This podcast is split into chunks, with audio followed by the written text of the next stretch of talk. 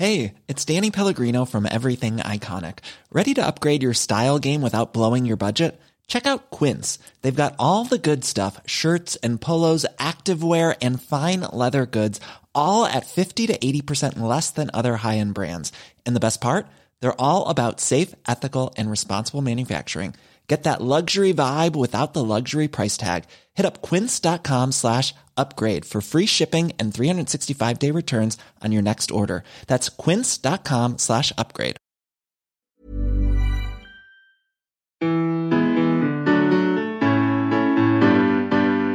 Hi, you're about to get smarter in just a few minutes with Curiosity Daily from Discovery.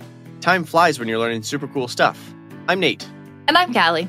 If you're dropping in for the first time, welcome to Curiosity, where we aim to blow your mind by helping you to grow your mind. If you're a loyal listener, welcome back. Today, you'll learn about some really counterintuitive findings on OCD and decision making, how albatross might fly on a wave of sound, and a new understanding of the relationship between ice and fungus. Without further ado, let's satisfy some curiosity. A new study has revealed some really compelling, if not kind of confusing, results on how people with obsessive compulsive disorder make decisions and understand risk. I know researchers have had a lot of trouble understanding the mechanisms in the brain that lead to OCD, right? Like, so is this new study just adding to the confusion? Well, no. Any new revelation just adds to researchers' understanding of this disorder. But it might be helpful to talk about the study and the results before we talk about why this is actually pretty groundbreaking. So, as you know, OCD affects millions of people around the globe. People who suffer from it describe intrusive thoughts that they just can't shake that border on obsessions. They have repetitive behaviors that they can't seem to stop. And one of the classic examples is hand washing, right? Exactly. And that's actually a great example for this study. So, researchers had 83 participants divided into three different groups.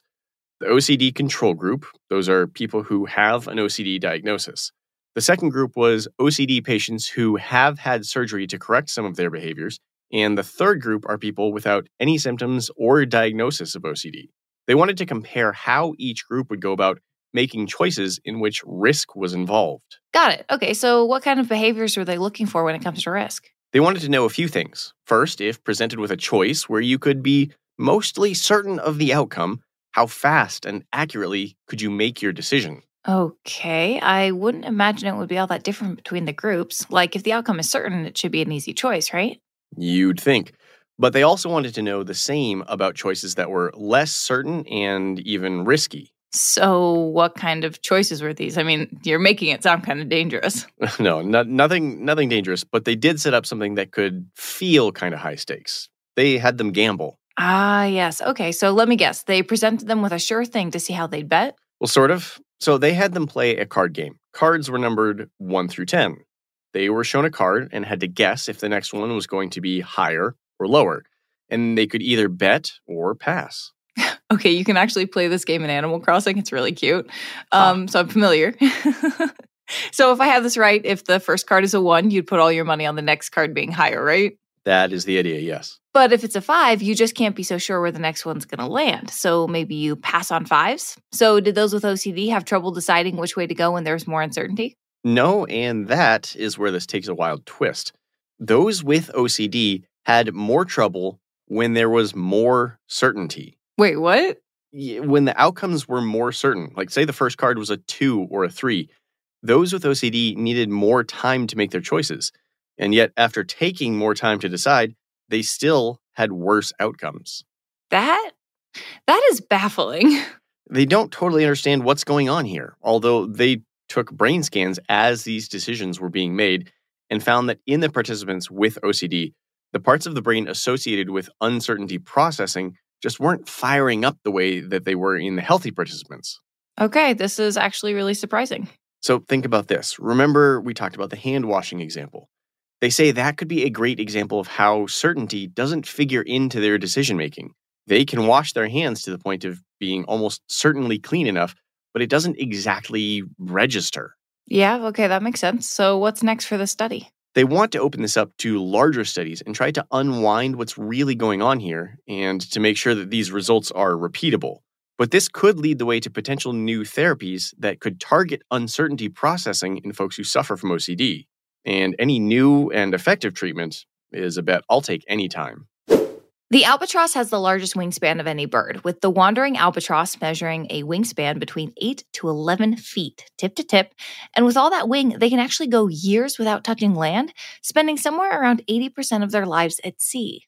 80% of their lives without landing. That's incredible. Well, they will take flying breaks on the surface of the sea, but they are absolutely incredible flyers. The northern royal albatross can fly for 13 straight months and go nearly 50,000 miles without touching solid ground. One gray headed albatross was recorded making a complete trip around the world in just 46 days. Okay, so maybe I'm a little late to the game here, but like how? How are they uh, can they do that? So that's what researchers wanted to know.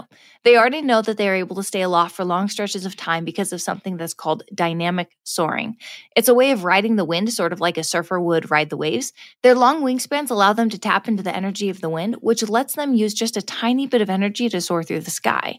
In fact, it's thought that they burn less energy soaring than they do just sitting on dry land. That's pretty incredible. They're just literally built to live in the sky. and at sea, which is where this new study comes in. Because while we have some idea of how they stay in the air and even out to sea for so long, a question remains.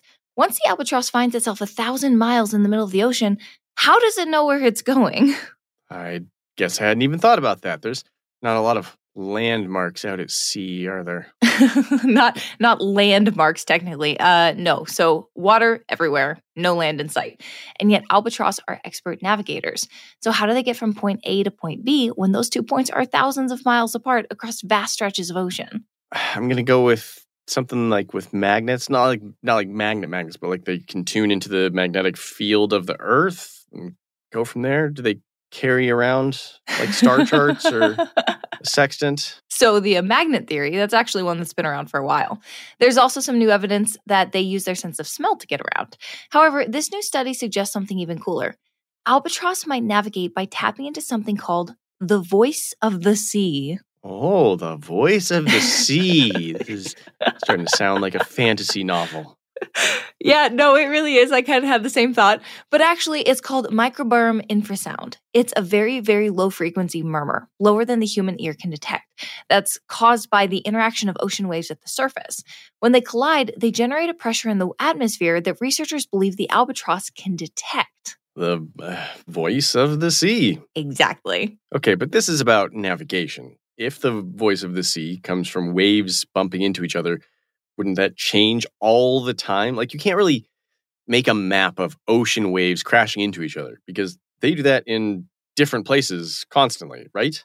Yeah, no, you got it. So the research team analyzed flight trajectories against maps of modeled microbarom infrasound and found that the albatross tended to head toward spots where the voice of the sea was the loudest. But why? So they believe it has to do with atmospheric conditions. When the voice of the sea is really loud, that would imply that the waves are more active.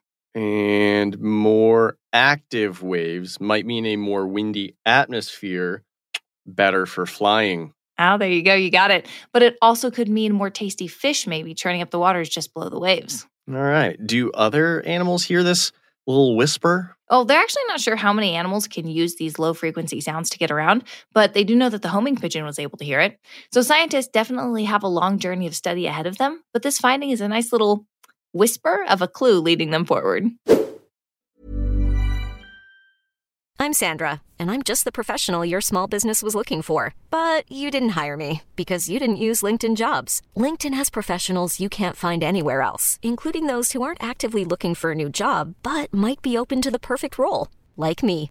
In a given month, over 70% of LinkedIn users don't visit other leading job sites. So if you're not looking on LinkedIn, you'll miss out on great candidates like Sandra. Start hiring professionals like a professional. Post your free job on linkedin.com/achieve slash achieve today.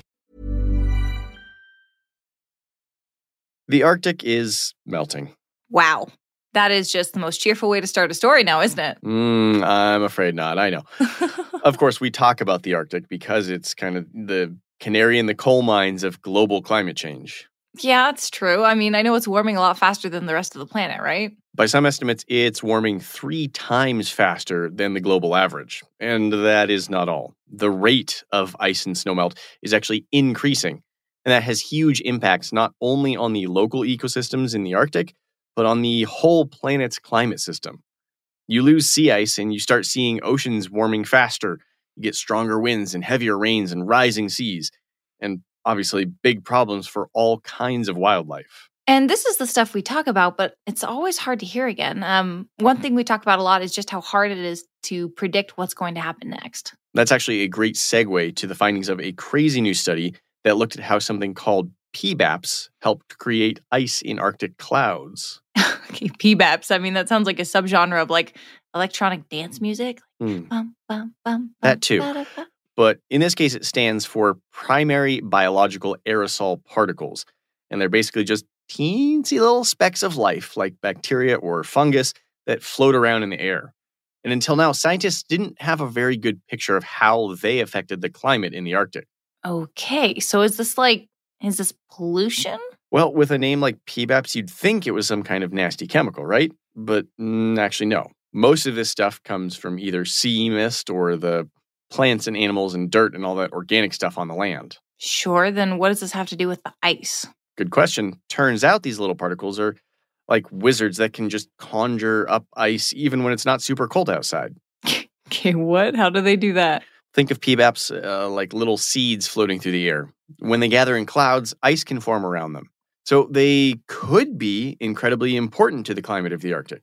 And because the Arctic is so vital to the rest of the world's climate, you get the idea. Yeah, but wait a second. So what you're saying is that fungus in the Arctic can actually determine the future of climate change? Sort of. It's really one of those crazy variables that climate models might have been missing. So, being able to measure them in the wild will give scientists more data to make more accurate predictions. And that's a huge deal. Okay, so why are we just learning about them? Thing is, while scientists have just about always known this stuff gets kicked around in the air, they had a hard time measuring it because it's so minuscule. But with some super high tech gear, the research team who conducted this study observed air and cloud conditions over the course of an entire year and found that there are more PBAPs in the air than they previously thought. So would that mean more ice?